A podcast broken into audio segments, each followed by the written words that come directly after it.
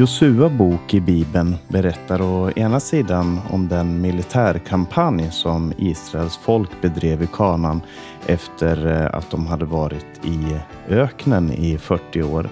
Eh, Josua väcker många frågor omkring krig och våld i Bibeln men under ytan så finns det också en berättelse om vad det betyder att vara trofast mot Gud. Och det ska vi tala om idag då vi ger några nycklar till Josua bok. Jag heter Paulus Eliasson och du lyssnar på Radio Maranata.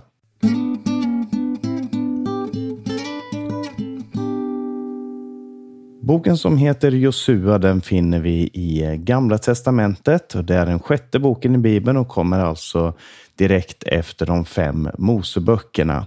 Den består av 24 kapitel och tar nästan två timmar att läsa. Det är en av de längre böckerna i Bibeln. Som jag brukar påpeka så tar det inte så otroligt lång tid att läsa varje enskild bok i Bibeln, men Josua tar nästan två timmar.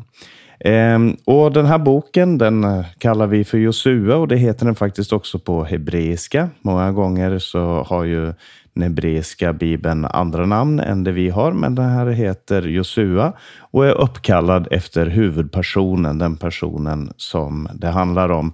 Eh, och eh, hans namn, Josua, det betyder Herren frälser, Herren räddar, eller varianter på det, Herrens frälsning, Herrens räddning. Och det är faktiskt samma namn som Jesus har. Jesus heter också Josua, eller hur det nu ska uttalas på på eh, hebreiska eller arameiska, Jeshua antagligen.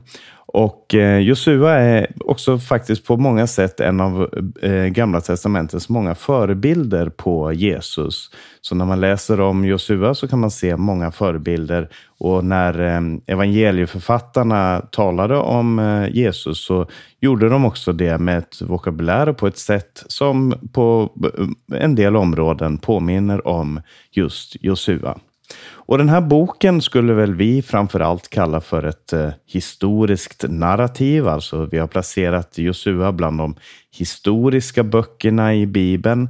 Eh, och det är det ju absolut. Det, när man läser det så läser man det som en historia. Men det är intressant att lägga märke till att i den hebreiska bibeln så är den här boken faktiskt eh, placerad bland de profetiska böckerna. Ehm, det är eh, därför att den har ett eh, teologiskt budskap. Den har en förkunnelse att bära fram. Det är inte bara eh, eh historia och, och, och ehm, vad, vad, det kan eh, innebära, alltså berätta vad, vad som har hänt, utan den bär också på en profetiskt, ett profetiskt budskap. Och eh, författare till Josua bok. Trots att den bär Josuas namn så är i utgångspunkt så är författaren okänd. Det nämns inte något namn på en författare eh, där i boken. Eh, och så finns det många gånger i Josua bok som det sägs att om en historia eller om ett namn, om en, någonting. Och så sägs det och så är det ända till denna dag, som den också kallas till denna dag, som då indik skulle indikera att det här skrivs senare, kanske till och med eh, mycket senare med tanke på att man då poängterar att det namnet som den fick då, ja så heter den faktiskt även idag. Eh, men det, och det finns de som menar att det här har skrivits så sent som under den babyloniska fångenskapen. Om du tänker eh, efter Jeremia samtidigt med Hesekiel och Daniel, 500-talet före Kristus. Ehm, men eh, traditionellt inom eh, den judiska traditionen och även den kristna traditionen så har man också tänkt sig att det här kan vara Josua som själv skriver det här, men då på ålderns höst. Hur som helst så beskriver det här händelser eh, på antingen på 1400-talet eller 1200-talet före Kristus beroende på när man tror att uttåget ifrån Egypten skedde. Och eh, Det här är ju då som sagt eh, en historisk berättelse och den följer berättelsen om tiden i öknen. De fem Moseböckerna så har du andra, tredje, fjärde och femte Mosebok handlar till stora delar om tiden i eh, öknen för Israels folk. Och här så fortsätter då, tar vid där femte Mosebok slutade. Eh, och när man läste där om Mose som dog i öknen så börjar Josua med att Josua, Nuns son, tog över efter Mose som ledare. Och så Det här är placerat då mellan Mose död och domartiden som vi läser om i domarboken som följer eh, Josua. Och båda de här böckerna, både femte Mosebok och domarboken, har jag gjort program om tidigare. Så om du vill ha lite mer kontext runt det här, och kontextualisera den här texten, så kan du alltid gå in och lyssna på de eh, programmen eh, via podcast och vår hemsida maranata.se. Och mm, Den här eh, boken den omhandlar en period på ungefär 25 år.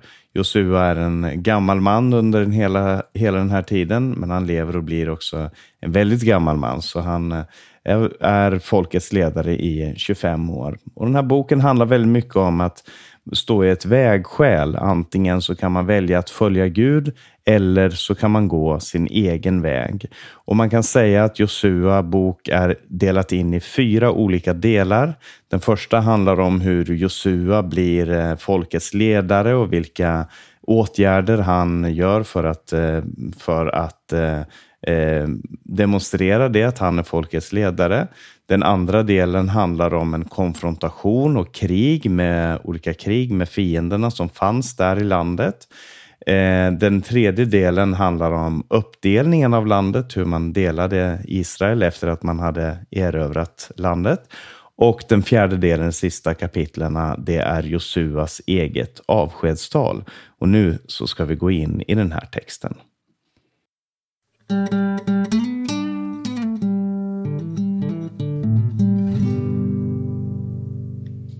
I de första fem kapitlen i Josua bok så får vi lära känna Josua mer. Och redan i Moseböckerna så nämns han flera gånger och han nämns eh, alltid som en trofast man. En man som tjänade Gud och som eh, tjänade också Mose i hans tjänst. Han var alltid i närheten av Mose eh, och han eh, är kanske framförallt känd som en av de två spejarna som trodde på Gud då Israels folk sände in tolv spejare i landet Israel, eller Kanans land som det hette då, för att speja på landet och kom tillbaka med en trosfrisk rapport om att Gud kommer ge oss segern här trots alla svårigheter, samtidigt som de tio andra eh, då gav en negativ rapport och menade att det här kriget kommer vi aldrig att vinna.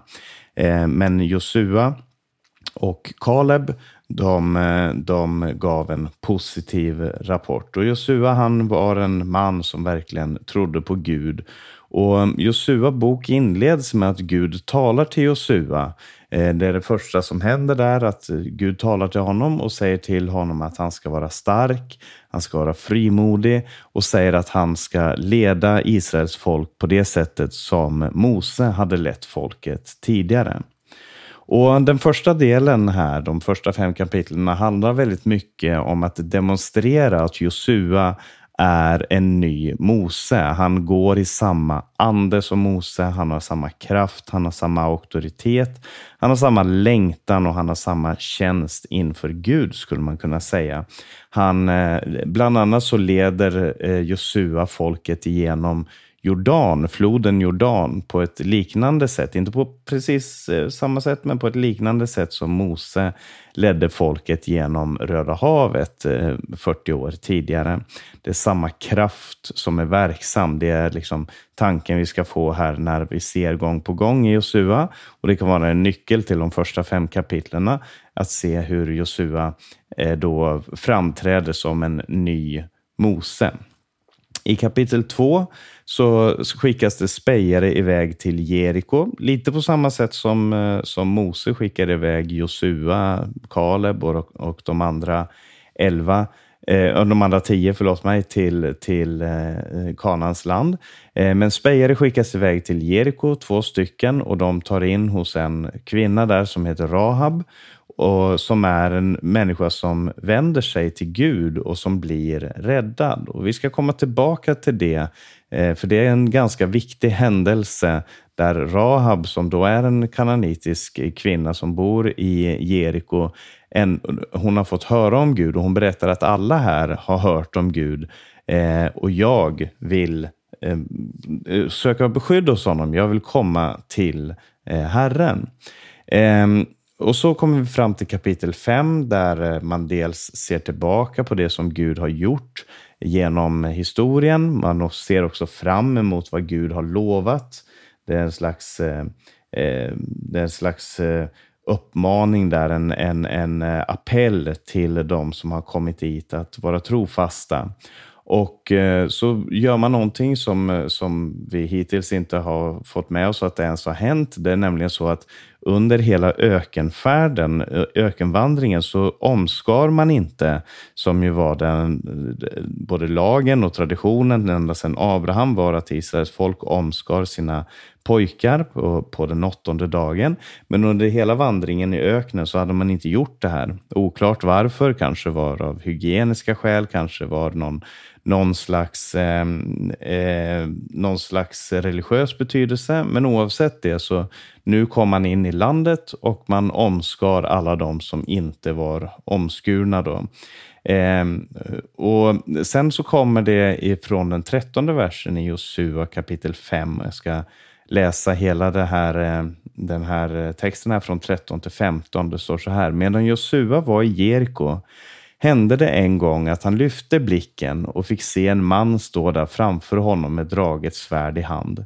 Då gick Josua fram till honom och frågade honom, tillhör du oss eller våra fiender? Han svarade nej. Jag är befälhavare över Herrens här. Nu har jag kommit. Då föll Josua ner till jorden på sitt ansikte, tillbad och sa till honom, vad har min herre för budskap till sin tjänare? Befälhavaren över Herrens här sa då till Josua, ta av dig dina skor, för platsen där du står är helig. Och Josua gjorde så. Och Det här är intressant av flera anledningar. Historiskt kan jag säga att det här handlar om när man då gick till attack mot Jeriko. Man planlade sin, sin eh, Eh, den här eh, att omringa staden och göra det som Herren hade sagt där, som vi ska komma in på. Men, men eh, så kommer det en man då som står framför honom med draget svärd i handen och antagligen, eftersom man säger att han är befälhavare över Herrens här, så låter det troligt att det här skulle kunna vara ärkeängeln Mikael till exempel, som på andra ställen i Bibeln beskrivs som en första i Herrens här. Eh, och han säger till honom att eh, ta dig skorna på plats, för platsen du står är helig, vilket är väldigt likt det som Gud sa till Mose då han, eh, eh då han mötte honom vid törnbusken vid Sinai-berget. Men eh, oavsett det här, det mest intressanta är den här frågan som, som Josua ställer, för han vill veta är du med oss eller är du mot oss? Han kanske förstår att det här är en gudomligt sändebud och i frågan ligger Gör vi det rätta eller gör vi inte det rätta? Är Gud med oss i den här kampen eller är Gud mot oss i den här kampen? Och det intressanta är att ängeln svarar nej. Han säger inte jag är med er, det vet du. Säger heller inte nej, nu är ni ute på, på fel uppdrag, utan han säger nej, jag är befälhavare i Herrens här. Nu har jag kommit. Och, och, Det betyder att jag är inte din tjänare, jag är inte på din sida. Frågan är om du är på min sida och om du är beredd att göra det som jag har kallat dig till. Eh, det här är ett väldigt, en väldigt unik händelse i historien. Gud spelar inte Josuas spel, utan Josua bjuds in att göra någonting heligt, nämligen att eh, träda in i den här kampen som Gud ville att han skulle ha. För det är Guds kamp och inte människors. Det är de första fem kapitlen och så kommer vi fram till det tionde kapitlet, eller det sjätte kapitlet menar jag naturligtvis. Sjätte till tolfte kapitlet handlar om de här olika krigen som eh, Israels folk eh, har. Och det nämns framförallt två strider som, som nämns i detalj och det är kampen om Jeriko och kampen om Ai. Eh, de representerar två olika sidor och två olika aspekter av det här att vara Guds tjänare och att tillhöra Gud och att eh, föra hans strid. Eh, det handlar dels om berättelsen om Jeriko där vi ser Guds trofasthet och striden om Ai, där vi ser Israels misslyckande när de går i sin egen kraft, när de inte litar på Gud. Och berättelsen om, om eh, intagandet av Jeriko, det är en väldigt välkänd historia om Israels folk som går runt Jerikos murar. Eh, det här, vi har sånger om det, det finns eh, många gånger så berättar man det här för, i barnmöten och så vidare. Eh, och, men det här att de går runt, varje dag så går folket ett varv runt Jerikos murar. Prästerna går först och så kommer hären, men de, de går inte till attack. Under sju dagar så eh, Sex dagar så går man ett varv och den sjunde dagen så går man sju varv runt. Tillsammans 13 varv runt här. Och det verkar som att det här är en kallelse till omvändelse och kapitulation. Det är en uppmaning till, till Jerikos eh, invånare att, eh, att överge sig och, och att göra som Rahab gjorde och, och eh, ge sig själva till Gud. Eh, Rahab, som, som jag nämnde tidigare, hon hade ju gett sitt löfte och trots att hon bodde i den här, eh, kopplat till den här muren som, eh, som staden, eh, som, som ju rasade då när Eh, Eh, senare i historien, så rasade den här muren. Men just där Rahab bodde, där bevarades muren och hennes hus och hennes familj bevarades ifrån undergången därför att hon hade gett det här tecknet. Eh, ett, eh, ett rött snöre som hon hängde ut genom fönstret som då demonstrerade hennes ställningstagande och hon bevarades. Och det säger oss att egentligen så kunde hela staden ha bevarats om det inte var på grund av motståndet. Och eh, här, den här berättelsen visar då när, för att efter de har gått runt här i sju dagar så blåser de i trumpeter och muren faller. Och det visar att Gud är den som ger segern när folket vågar vara trofasta mot honom. Så rätt, rätt efter det här så kom berättelsen om eh, kampen mot Ai.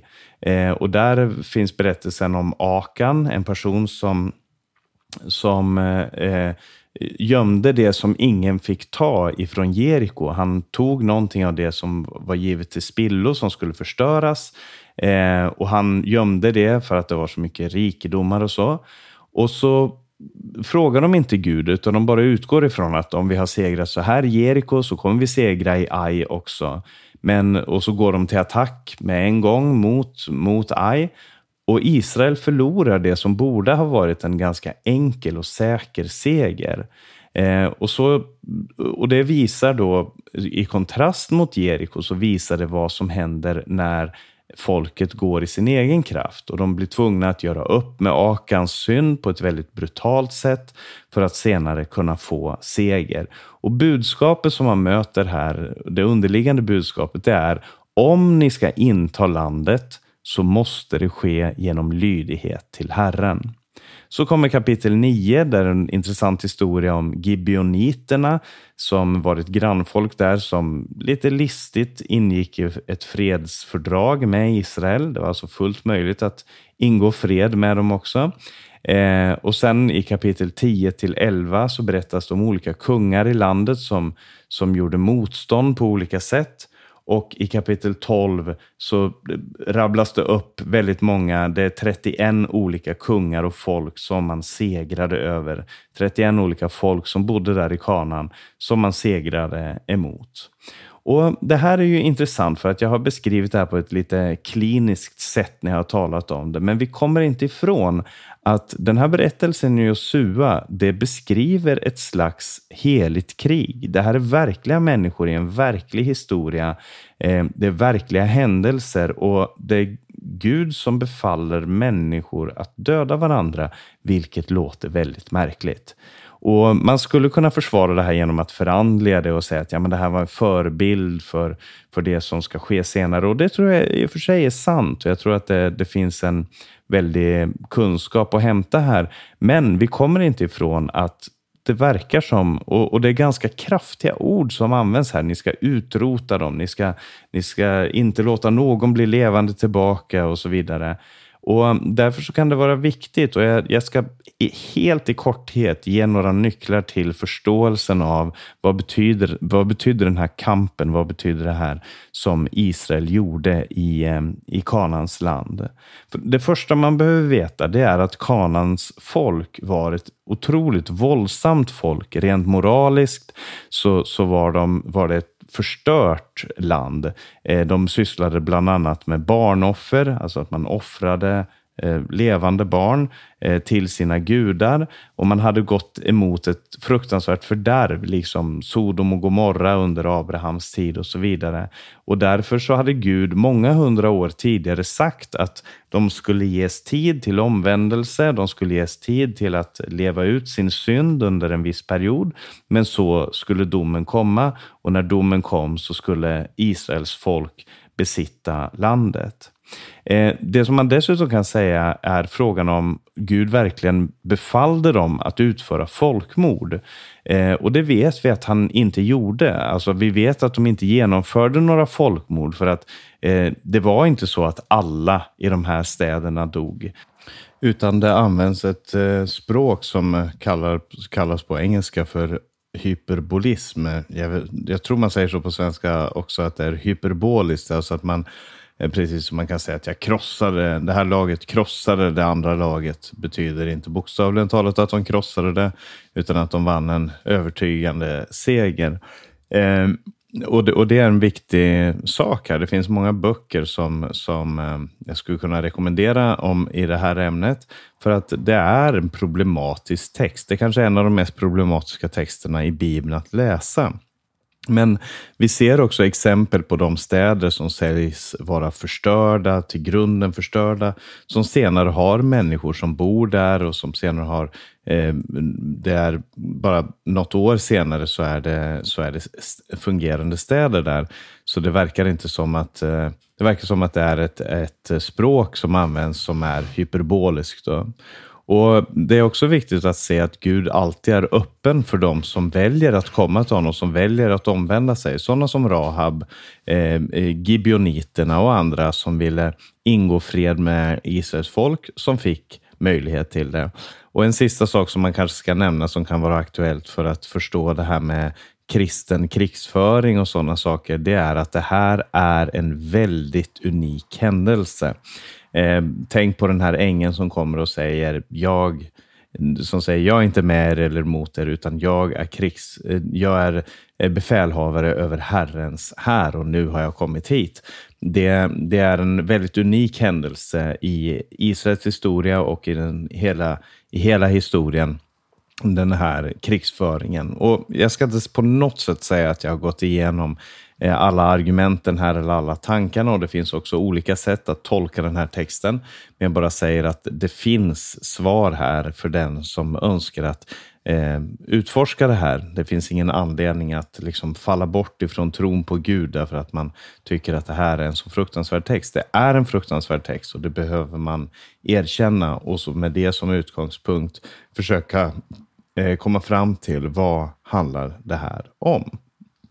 Men så ska jag nämna då att eh, sen kommer vi från eh, kapitel 13 till 22, alltså en ganska omfattande del av Josuas bok handlar om uppdelningen av landet. Alltså här ska Ruben vara, här ska Simeon vara, Levi har de här städerna, Juda, Dan, Naftali, Gad, Aser, Isaskar, Sebulon, Josef, Benjamin. Kan, eh, de, de, de, landet delas in mellan de här. Josef får ju då två delar, Efraim och Manasse.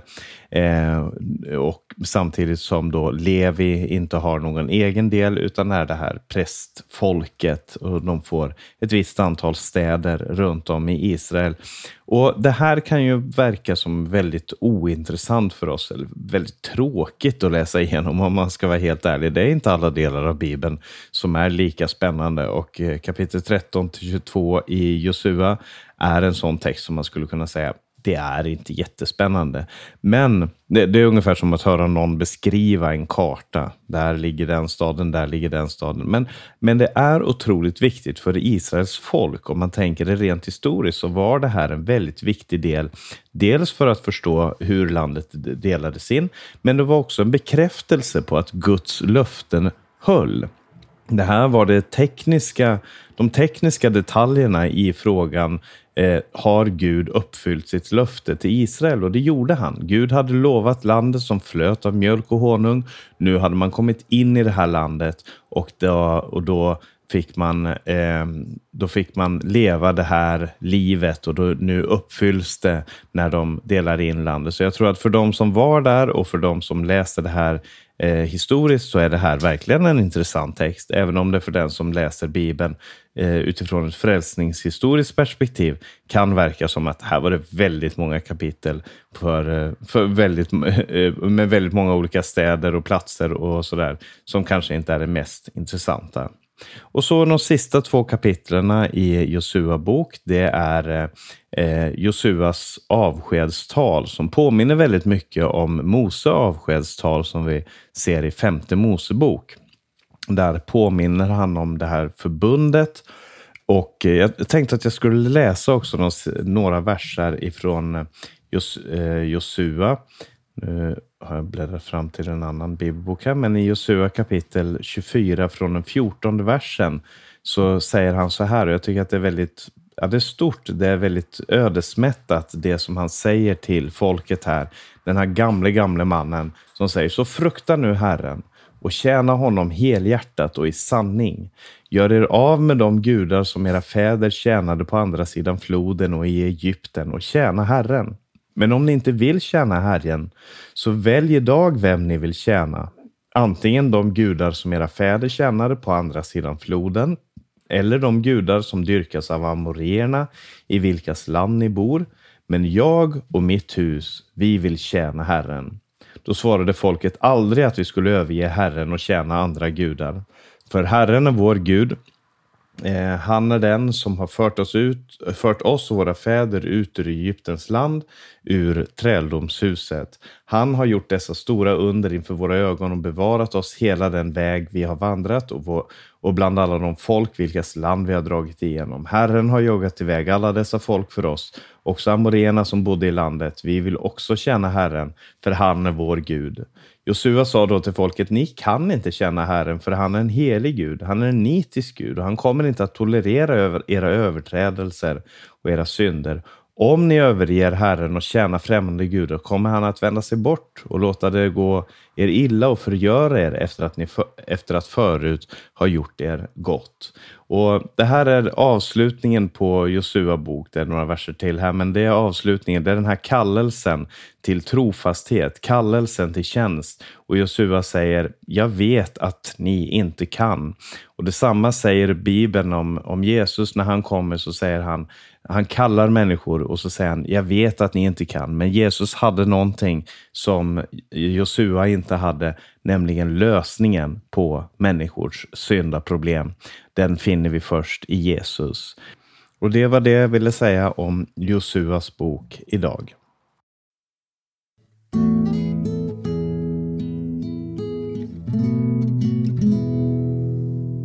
Alldeles strax så ska vi lyssna på sången Det kriget får aldrig stanna med Kristina Imsen. En sång som jag tyckte passade till det här programmet. Men jag ska bara nämna att du har lyssnat på Maranata Podcast. Jag heter Paulus Eliasson. Det här programmet har sänds över Stockholm och Örebro närradio. Var gärna med och sprid de här programmen också om du finner dem intressanta. Eh, vår e-postadress är info.maranata.se. Du kan också ringa 070-201 60 20 eller gå in på hemsidan maranata.se. Sprid Guds välsignelse till alla och på återhörande.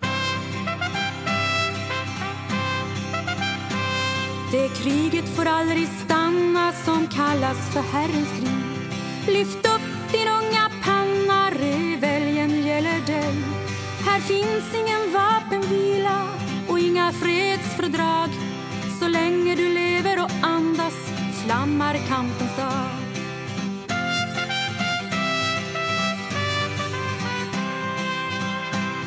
Det hatet får aldrig kallna som gäller den onde sak.